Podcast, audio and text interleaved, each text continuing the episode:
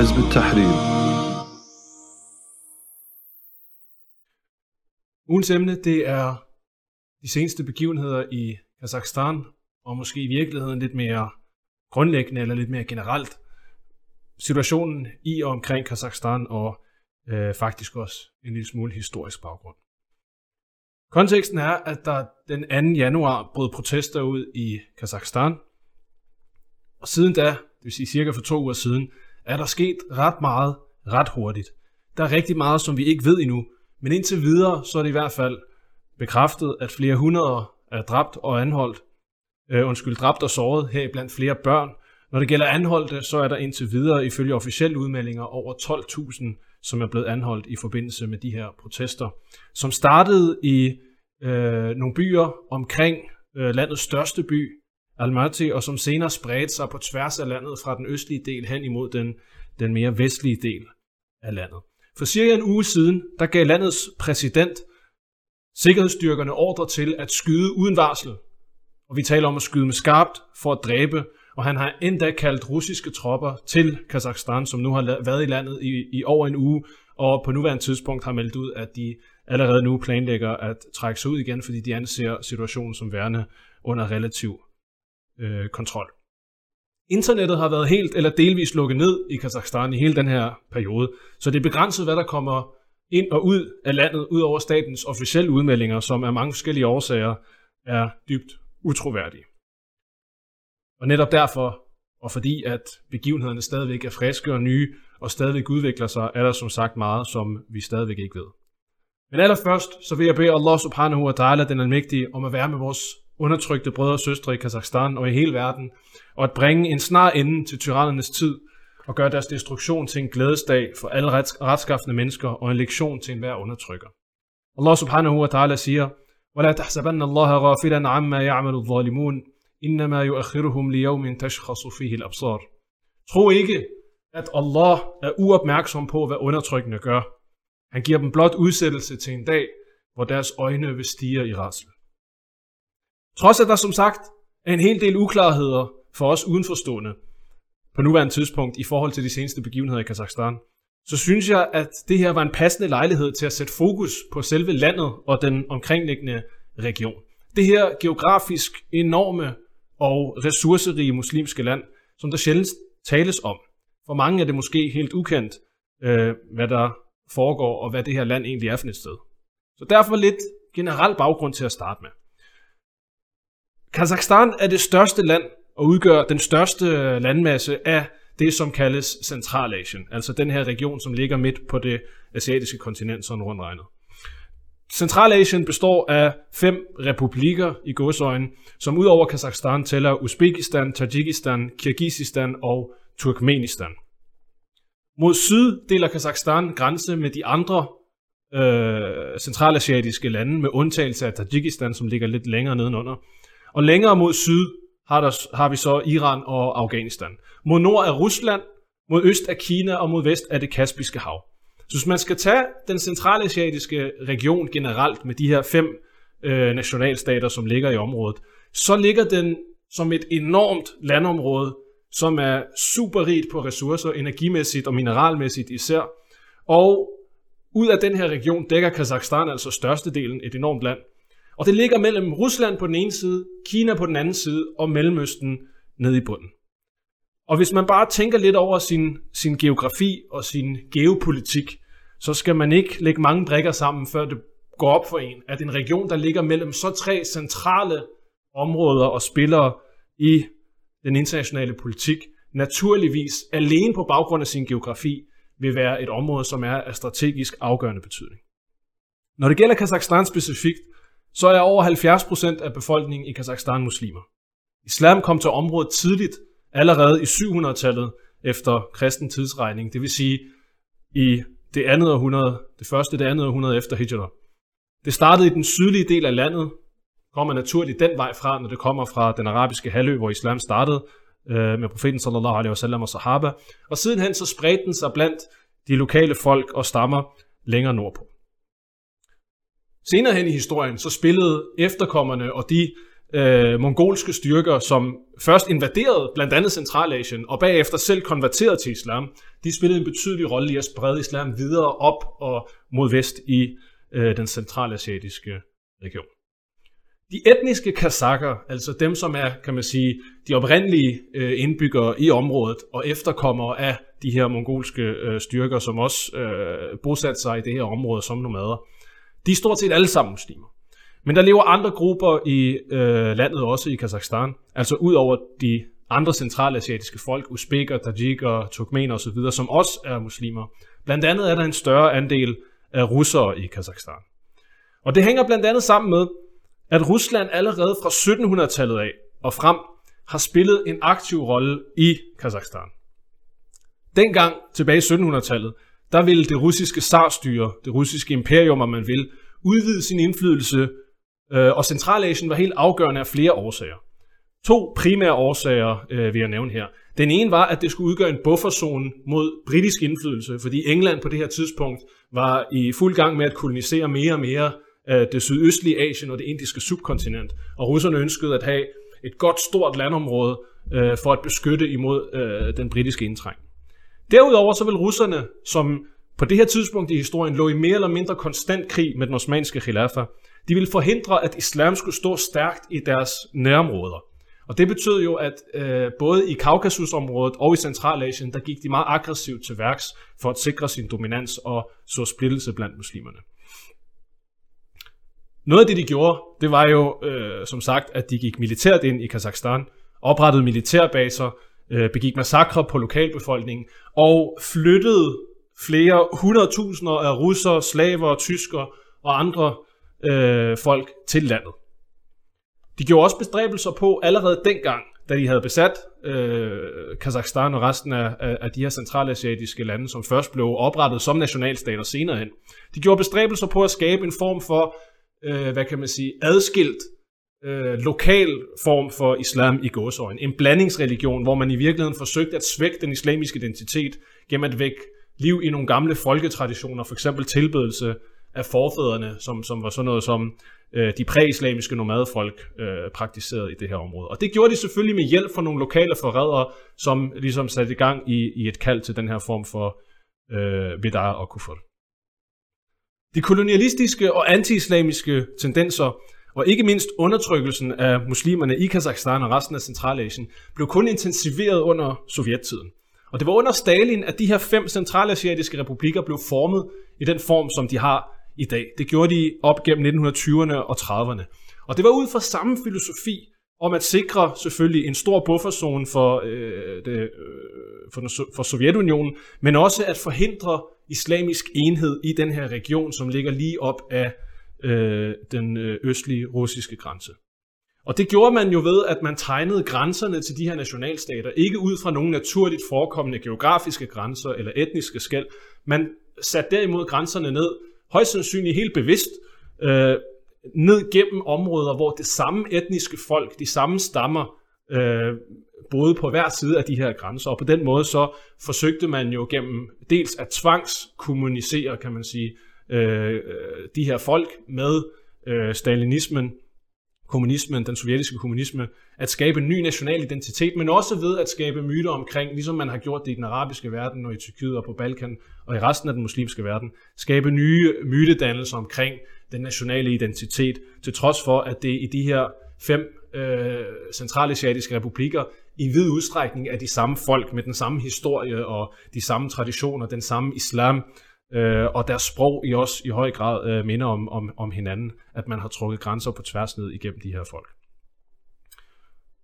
Noget af det, man også gjorde, det var, at man øh, i 1930-33 blandt andet indførte nogle øh, reformer, hvor igennem at de folk, som levede i det her område, de lokale øh, muslimske befolkningsgrupper, som traditionelt havde levet af at øh, være hyrder, og at øh, leve en nomadisk livsstil med få ligesom større faste byer, man tvang dem til øh, at dyrke landbrug, som var i øh, Sovjets central interesse, det vil sige russisk interesse, og at de skulle aflevere en eller anden kvote øh, hver måned eller hver periode til staten ud af det, som de dyrkede.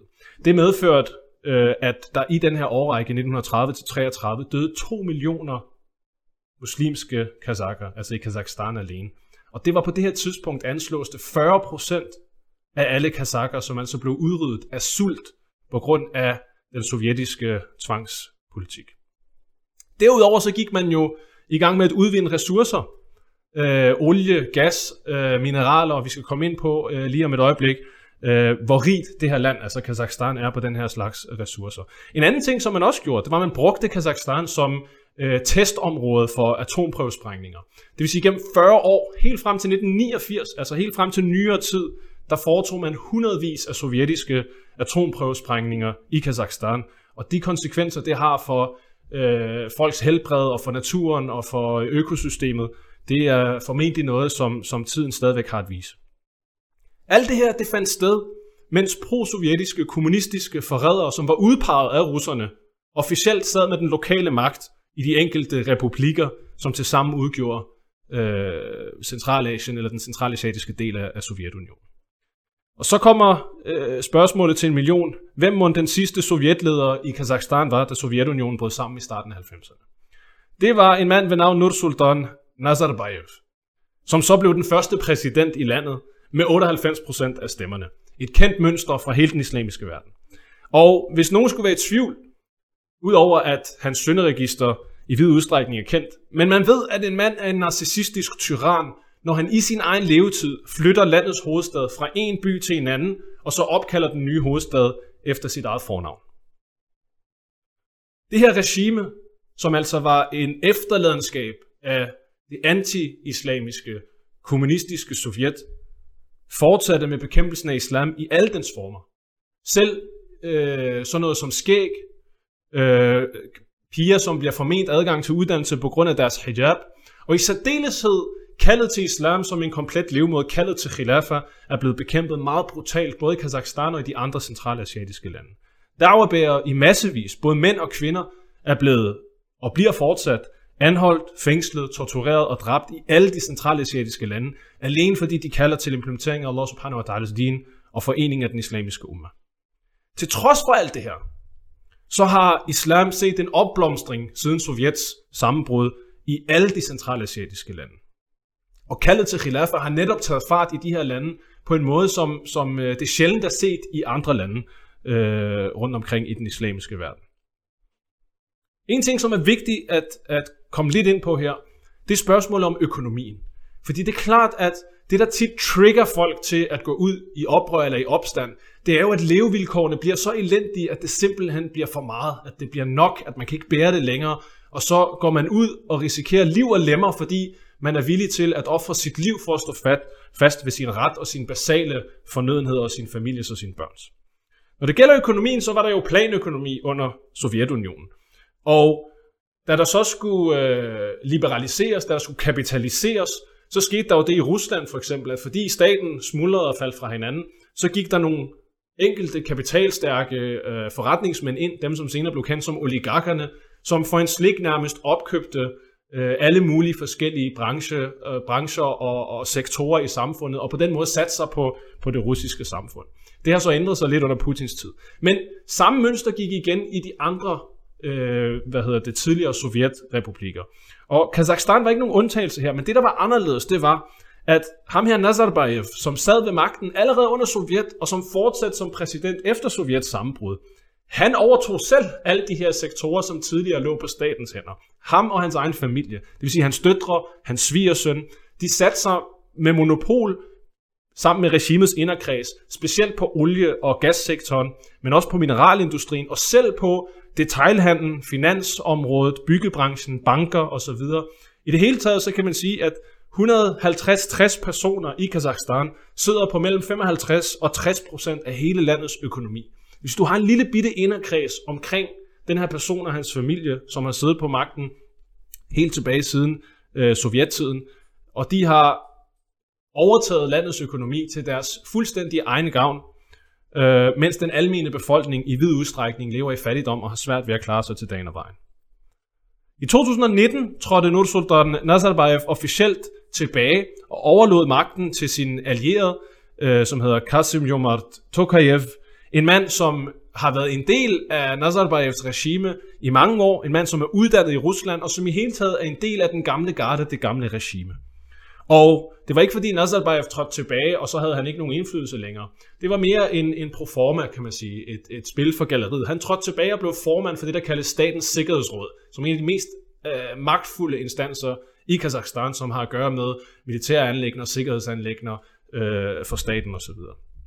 Nu den 2. januar, der var det, som udløste den gnist, som gjorde, at folk gik på gaden.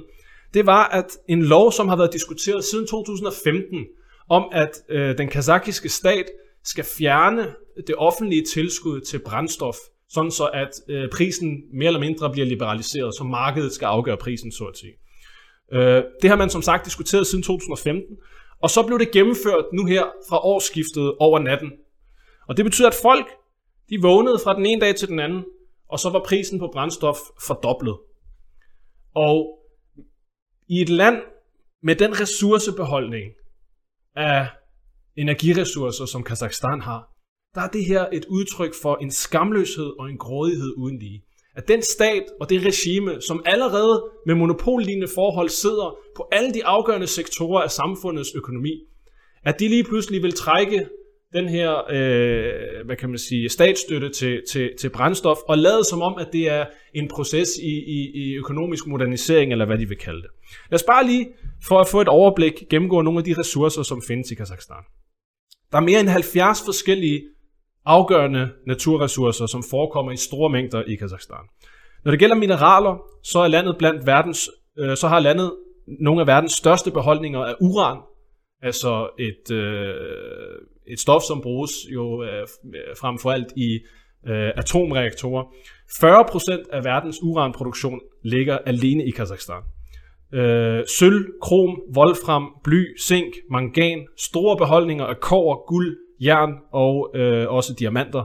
Når det gælder energiressourcer, så er der enorme øh, forekomster af kul i øh, Kazakhstan. Landet har verdens 11. største oliereserver.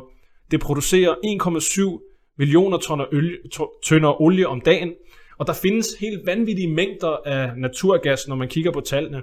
Og det anslås, at der er masser, som stadigvæk ikke engang er blevet opdaget eller fundet. I sådan et her land, som er så rigt på energiressourcer, der vågner folk til en virkelighed, hvor de ikke har råd til brændstof, hverken til at holde sig varme i kulden, eller til at holde deres køretøjer kørende, eller til noget som helst andet. Men det her var selvfølgelig bare en gnist. At lade som om, at folket er gået på gaden, og den opstand går i gang alene på grund af brændstofpriser, det vil være overfladisk. Folk i Kazakhstan har gennemlevet årtier, for ikke at sige århundreders, brutal undertrykkelse, direkte eller indirekte, af russerne og deres lakajer. Folk i Kazakhstan og resten af Centralasien har i overvis kaldt på ændring. De har været på gaden i protester i 90'erne, op igennem nullerne i 2019. Hver eneste gang i Kazakhstan og i de andre lande i Centralasien er der blevet slået hårdt og brutalt ned på enhver form for modvilje eller modstand, øh, som vises offentligt imod regimet, og selv når det vises privat. Som nævnt, så er der en konstant og brutal bekæmpelse af enhver politisk modstand mod regimerne i regionen, specielt hvis det har et islamisk udgangspunkt. Og det gælder ikke mindst Hizb ut-Tahrir. Der findes både russiske og amerikanske analyser, som advarer imod Hizb ut-Tahrirs indflydelse lige præcis i den her region, og man kan gå og finde dem med deres referencer, hvis man har øh, interesse i det. Men hvad, hvad er så op og ned i den her situation? Der er som sagt meget, som vi ikke ved endnu. Den tidligere øh, præsident Nazarbayev, som så nu, da begivenhederne øh, gik i gang med protesterne osv., øh, var øh, chef for Sikkerhedsrådet, eller formand for, for øh, det nationale sikkerhedsråd, han er blevet afsat. Sikkerhedschefer i efterretningstjenesterne og sikkerhedsapparaterne er blevet afsat. Regeringen er blevet fyret.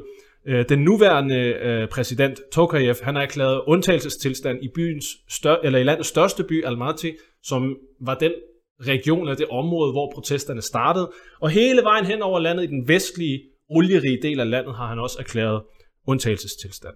Der blev hentet 2500 tropper ind under russisk ledelse i det her øh, forsvarskollektiv, som, som er russernes projekt i sit nærområde, hvor at øh, de centralasiatiske lande og Armenien og nogle af de andre lokale stater øh, indgår under russisk ledelse. Og statens officielle kanaler meddeler, at man har afværget et kup. Det er selvfølgelig svært at gennemskue, om der har været interne kampe i regimet, om magtovertagelsen, som har fået lov til, øh, kan man sige, at udspille sig i, øh, i forbindelse med, at der opstår en krise, som nogen så vælger at udnytte. Om det er et spørgsmål om, at øh, ham her, den nyere, nuværende præsident, Tokayev, at han går efter at konsolidere sin egen magt, om der er nogle specielle russiske interesser øh, for, hvordan at den politiske udvikling skal gå i Kazakhstan. Alt det her er det for tidligt at sige noget om, i hvert fald med mine begrænsede kundskaber.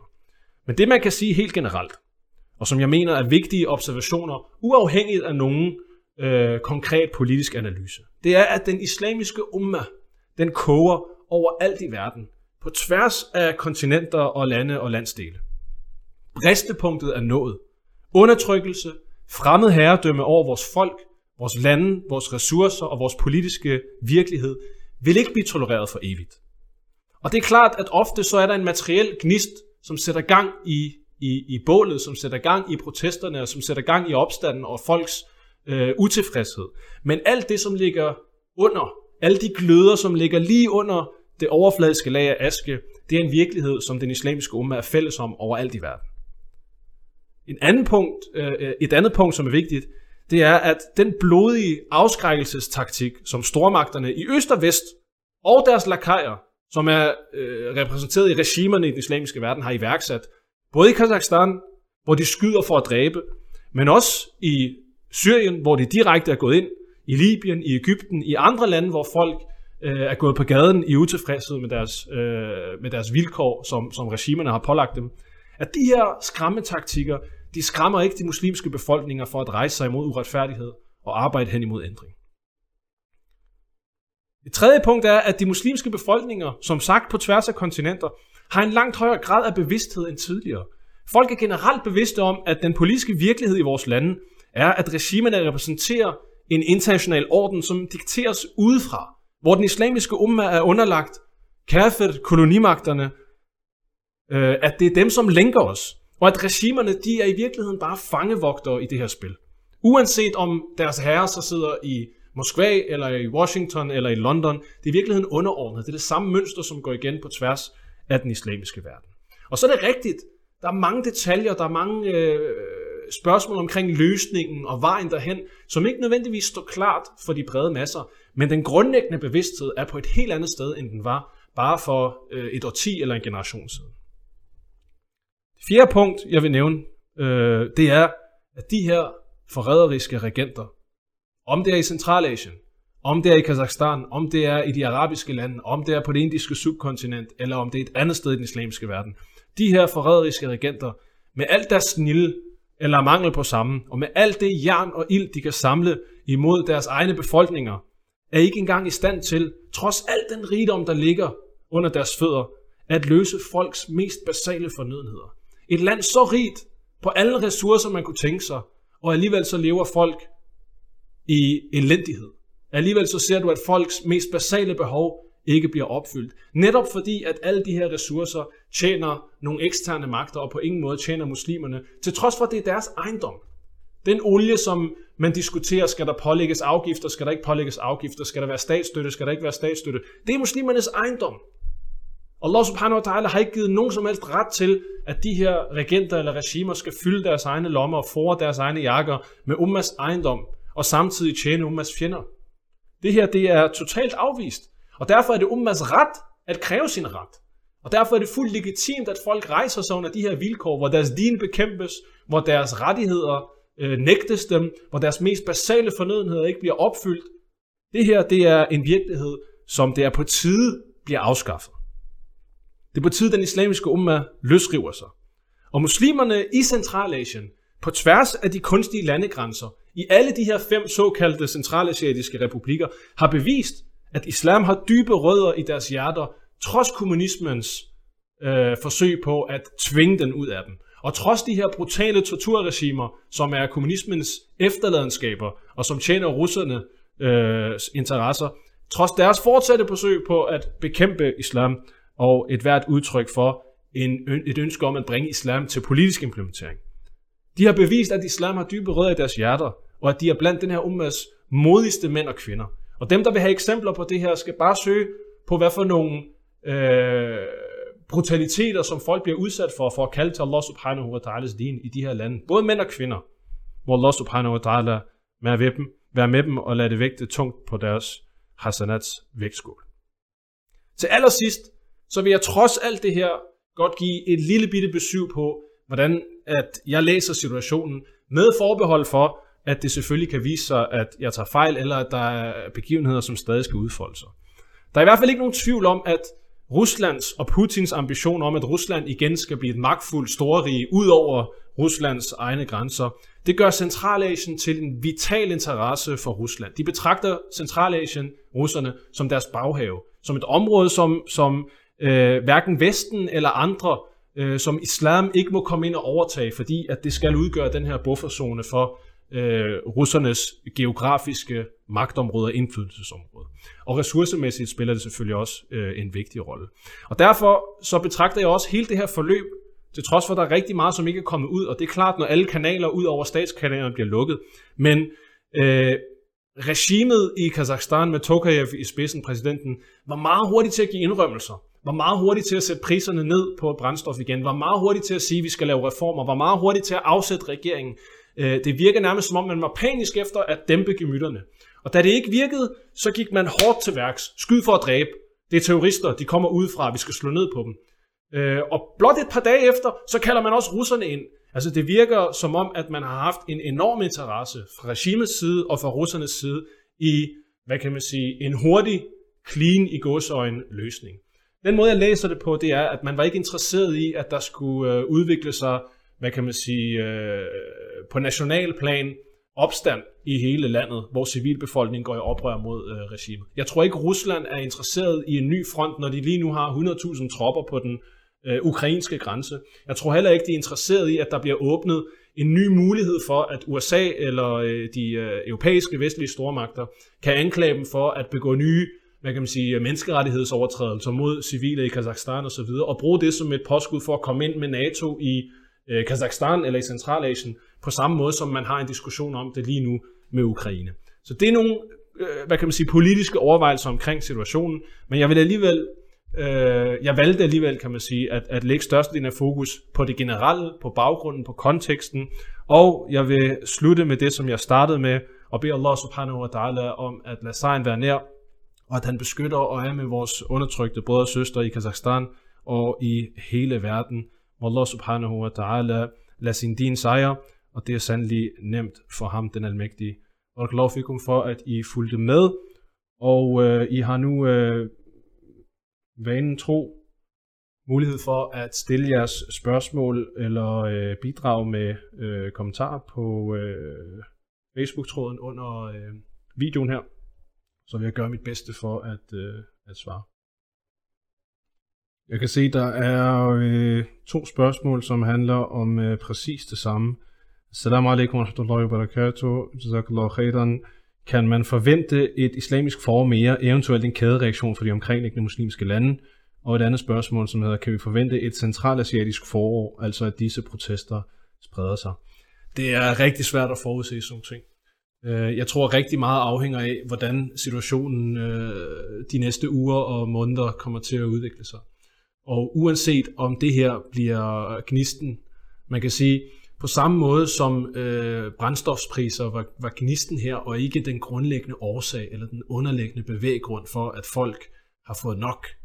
Øh, at folk bliver villige til at sige, nu går den ikke længere nu er vi villige til at, at øh, stå ansigt til ansigt med de konsekvenser, som vi ved, det har at gå imod det her regime. Vi ved, at det her regime torturerer folk til døde. Vi ved, at det her regime får folk til at forsvinde. Vi ved, at det her regime ikke tolererer politisk modstand, men det er vi villige til at øh, konfrontere, fordi at situationen nu ikke længere øh, på nogen som helst måde kan accepteres eller forsvares eller tolereres. Det her det bliver en gnist, en anledning. På samme måde som øh, den, øh,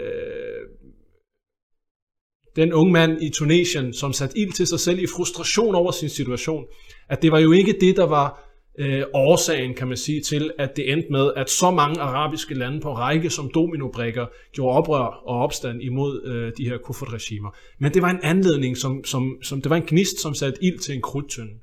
Øh, og sådan er det med en umma, som koger sådan er det med, med, med gløderne, som ligger lige under asken. Så kommer den overfladiske og tror, at der ikke er noget, det er bare, det er bare støv, det er bare aske, men der ligger et, et glødende lag lige under overfladen. Øh, og at det her gør sig gældende på tværs af den islamiske umma, det kan der slet ikke herske nogen som helst tvivl om. Og at der i de centralasiatiske lande i mange år har været stærke islamiske strømninger, og at både vestlige og østlige analytikere advarer mod det her. Øh, amerikanske rapporter har advaret mod Centralasien som en ny front i krigen mod terror. Det er der selvfølgelig flere årsager til. Øh, det kan man bruge som en anledning for amerikanerne til at prøve at komme ind og gøre sin indflydelse gældende, og det gjorde de også under krigen mod terror. De brugte blandt andet centralasiatiske øh, republikers luftrum til at, at øh, hvad hedder det, øh, flyve ind i Afghanistan og så videre. Øh, amerikanerne øh, arbejdede sågar med tanken om at, at øh, åbne base i Uzbekistan og så videre. Så der var, kan man sige, et tårtrækkeri i forhold til, øh, hvem de her regimer skal tjene, hvor at, at USA selvfølgelig er interesseret i at, at øh, tillokke sig de her regimers øh, loyalitet eller tjeneste for at presse og inddæmme Rusland endnu mere øh, derovre øh, på den anden side.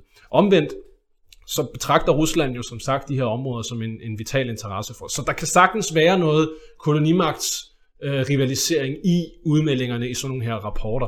Men virkeligheden på landjorden er jo også, jeg kan i hvert fald tale for Hizb Tahrirs vegne, at øh, der har været en enorm tilslutning til kaldet til øh, genetablering af khilafa og genoptagelsen af den islamiske levemåde og forenelsen af muslimerne på tværs af verden under en khalifa, som styrer med Allah subhanahu wa bog og sendebud sallallahu alaihi wasallam sunnah.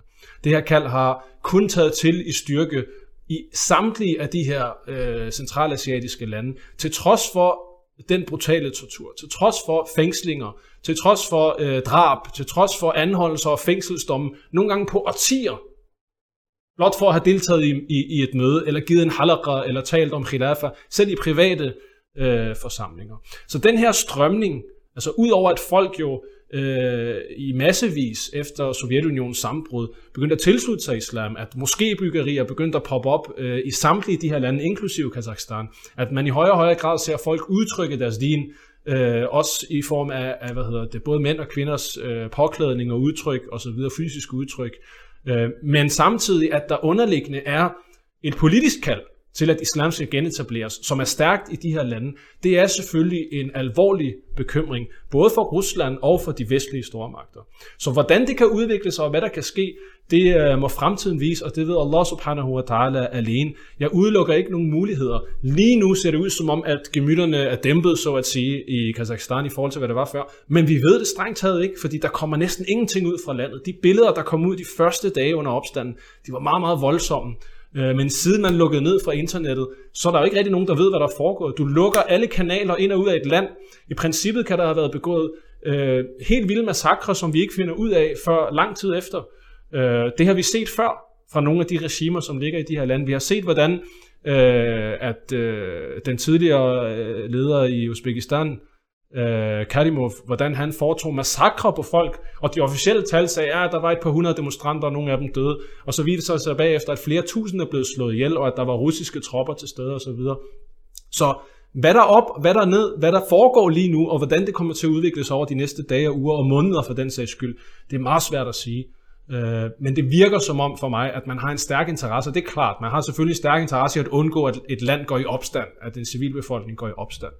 Øh, og man vil jo uh, iværksætte alle mulige tiltag også for at undgå, at det skal sprede sig til de andre lande. Men uh, Allah subhanahu wa ta'ala uh, har en plan, og han er den bedste planlægger. Og vi beder Allah subhanahu wa ta'ala om, at uh, islams fjender og den her ummas fjenders planer kun vender sig imod dem selv. Hvordan den her forandring, hvordan den her ændring kommer til at ske, uh, må ikke være noget, som vi betinger af en eller anden forestilling eller fantasi, som vi har. Uh, der var mange, måske som blev skuffet over, at udfaldet af det arabiske forår ikke blev, at Umma tager sin egen sag i egne hænder, og nu skal vi implementere islam osv., og så ender det med kosmetiske forandringer, krig, øh, 100.000 vis af dræbte, millioner fordrevet osv. Det her det er en proces. Det her det er en proces, hvor igennem den her umma tager en kamp op og betaler en øh, helt utrolig pris. Øh, men en del af, af, af prøvelsen, og en del af skønheden, og en del af den her ummas unikhed, ligger i dens villighed til at ofre for det, som er rigtigt. At ofre så det, som er, som er ret, som er retfærdigt. At ofre, hvad den har allermest kært øh, i en kamp for, for, for hak, i en kamp for retfærdighed, en kamp mod tyranni og undertrykkelse og kufr. Og ved idnillahi ta'ala, så vil et hvert skridt i den her retning bringe umma tættere på Allahs sejr, og bringe umma tættere på en tilstand, hvor den fortjener Allah subhanahu wa ta'ala sejr. Så vores forestillinger om, hvad der skal ske, øh, og hvad det vil medføre, hvis det sker på den måde, som man forestiller sig, øh, den skal ikke være betinget af, øh, hvad kan man sige, mit drømmescenarie, men den skal, være, den, den skal betragtes nøgternt og realistisk som en del af en bevægelse i den rigtige retning. Og der er overhovedet ikke nogen tvivl i mit sind eller hjerte. Og der bør ikke hos en mu'min, øh, som har tawakkul til Allah subhanahu wa ta'ala, være nogen som helst tvivl om, at Allah subhanahu wa ta'ala sejr vil komme. Og at den her umma øh, de sidste mange årtier har bevæget sig hen imod den her sejr, og at udviklingen de sidste 10 år, de sidste 20 år, er sket med en hastighed, som ikke er sket i, i den her ummas nyere historie. Så der er mange, øh, der, der er meget som varsler khair for islam og den islamiske umma, men der vil være mange hårdheder på vejen, og der vil være mange ofringer, som skal gøres, øh, og vi må ikke glemme at mindes og æres dem, som gør de her ofringer, og at vi ikke selv ender med at være dem, der sidder tilbage og forsømmer i vores øh, bekvemhed, og siger, ah, hvorfor gjorde muslimerne? Ah, hvorfor var der ikke nogen, der kaldte til khilafah derovre? Ah, hvorfor der ikke? Når vi har en, en virkelighed, hvor konsekvenserne for os er så små i forhold til den pris, som de betaler. Og alligevel så ser vi, at vores indsats er mindre end deres. Så der er mange aspekter i det her, som kan tages med i overvejelserne. Men hvad der kommer til at ske konkret, Allah alam, jeg ved det ikke, og jeg tør ikke at spå om det i, i så øh, absolute termer.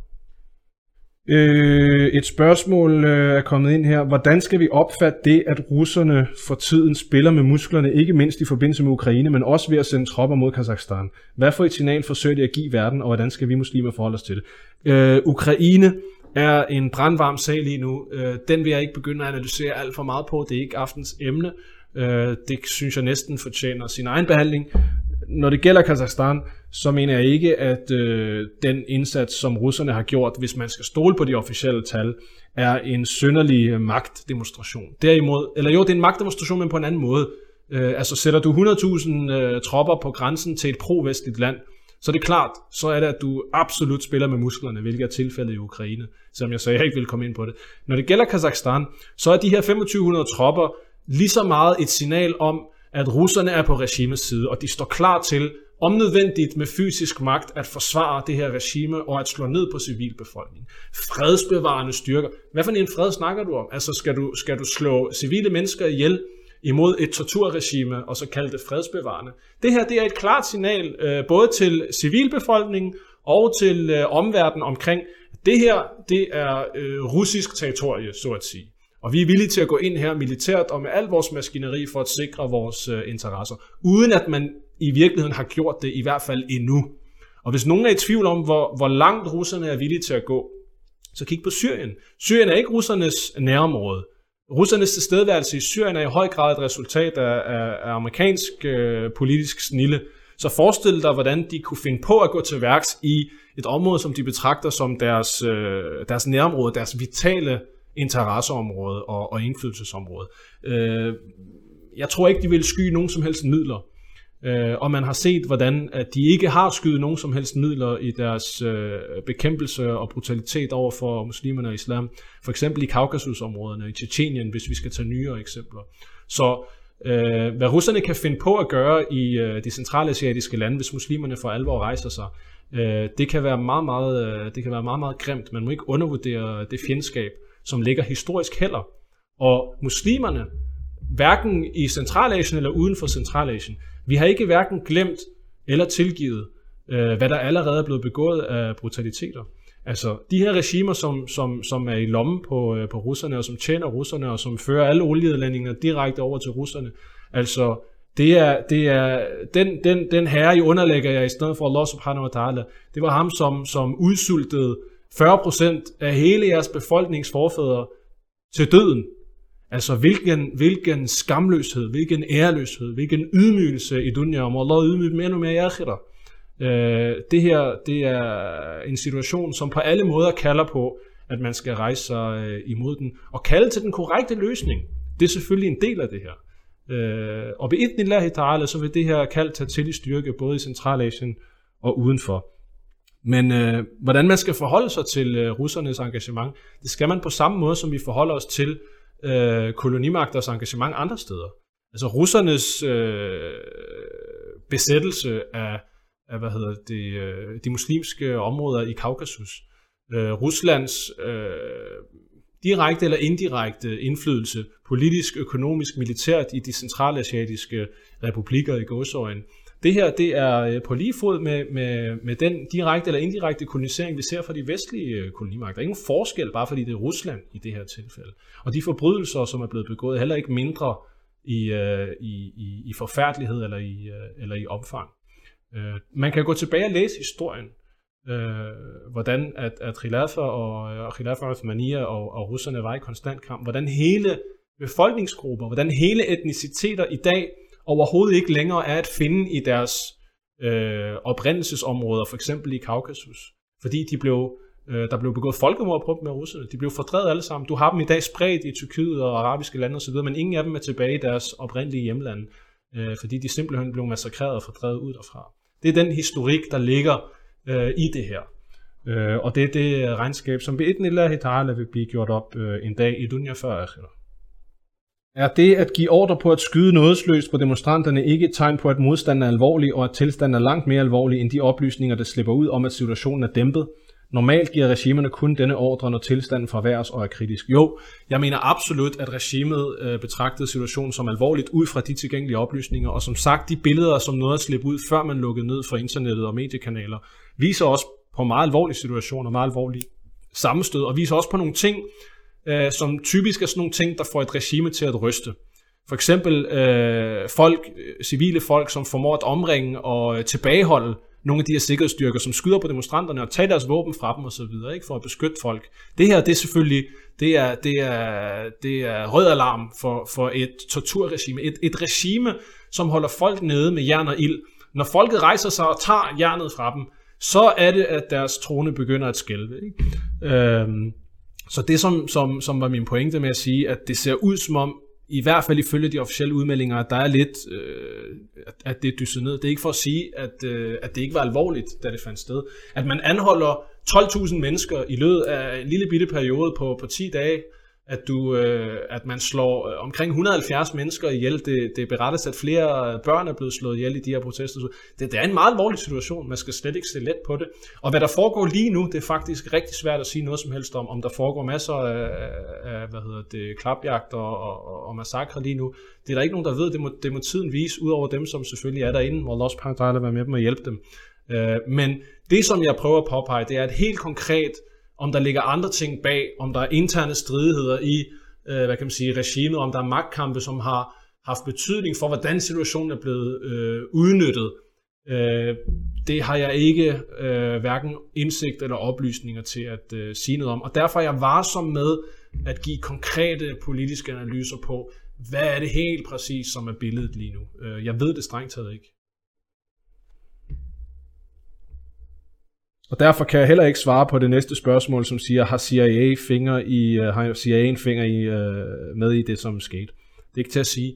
Det vi ved, uh, og som man altid skal have en mente, det er, at uh, både regimerne, uh, stormagterne i øst og i vest, uh, nogle gange skaber de kriser, andre gange, hvilket det her tyder på, uh, min læsning af det, og det som er åbenlyst, det er, at det var folk, som gik i opstand mod regimet og havde fået nok.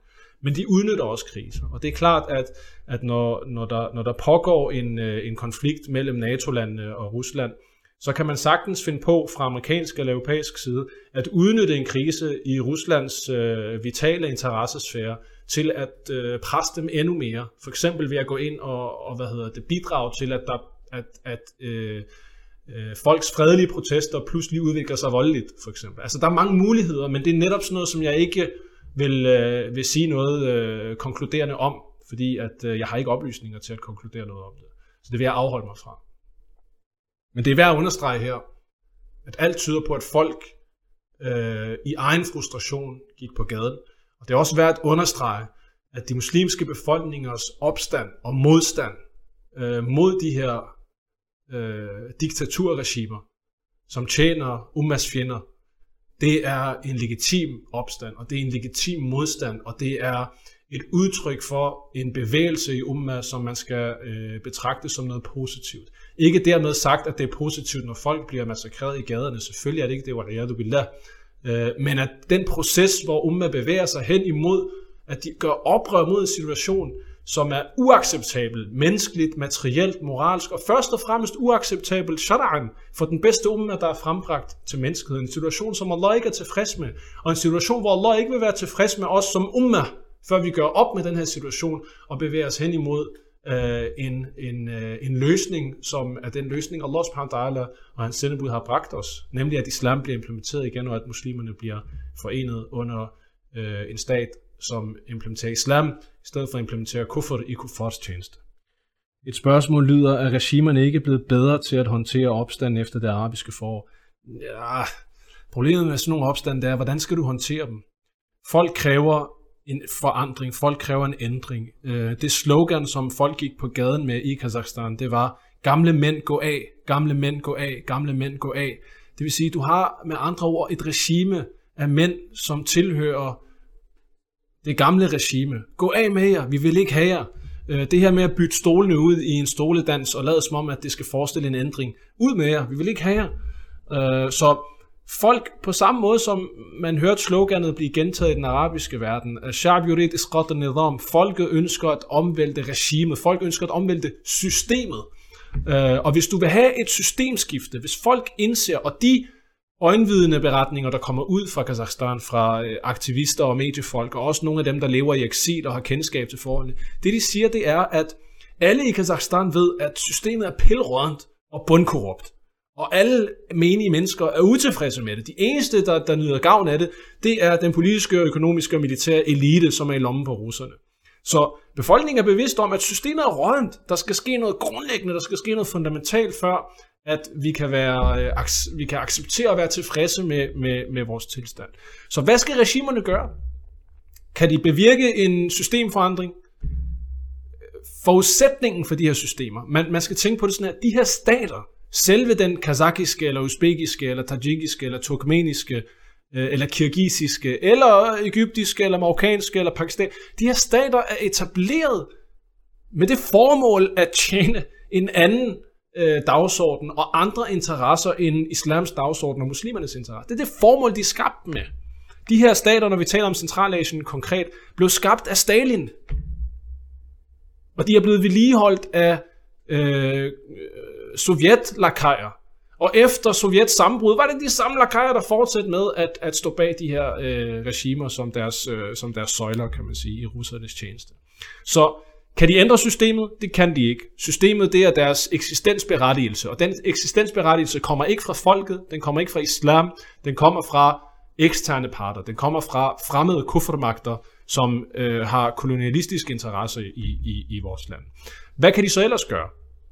De kan slå hårdt ned, og det er jo det, som vi ser hver gang, at, at det er et forsøg på at gå en, en linegang mellem kosmetiske forandringer og reformer, som de kalder det, så folk kan, kan, være, kan holde op med at blive så sure, kan måske, øh, hvad kan man sige, snydes lidt endnu. Balancen mellem det og mellem at slå så hårdt ned, at man skræmmer folk fra at gå i oprør.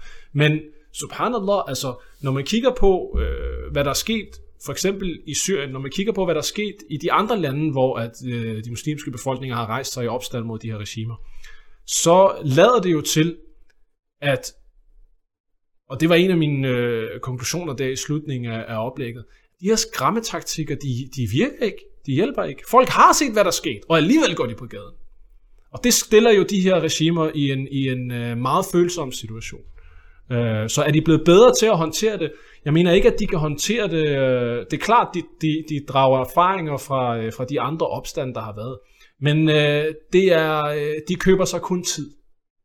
De køber sig kun tid. Og Allah subhanahu wa ta'ala er den evige. Og den her umma vil ikke forsvinde øh, fra jordens overflade, før Allah subhanahu wa ta'ala igen har givet den øh, sejr og øh, givet den dens retmæssige plads tilbage.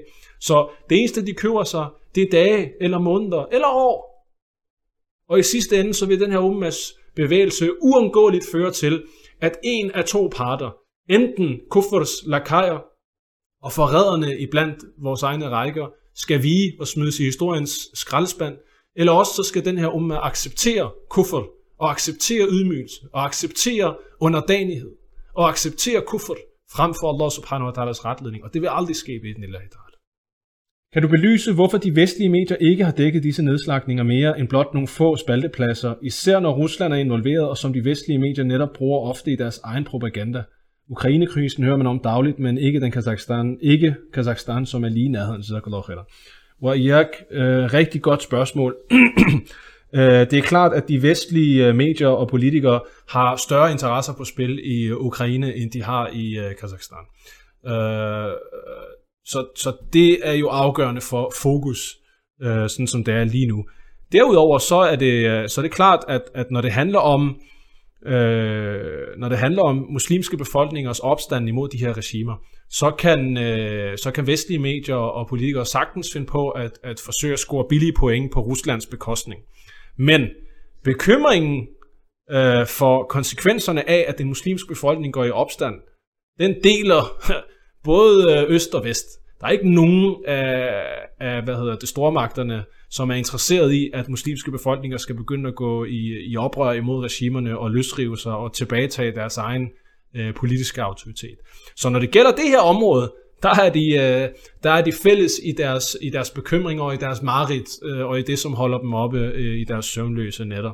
Derudover så er der et, et endnu større hyggeleri.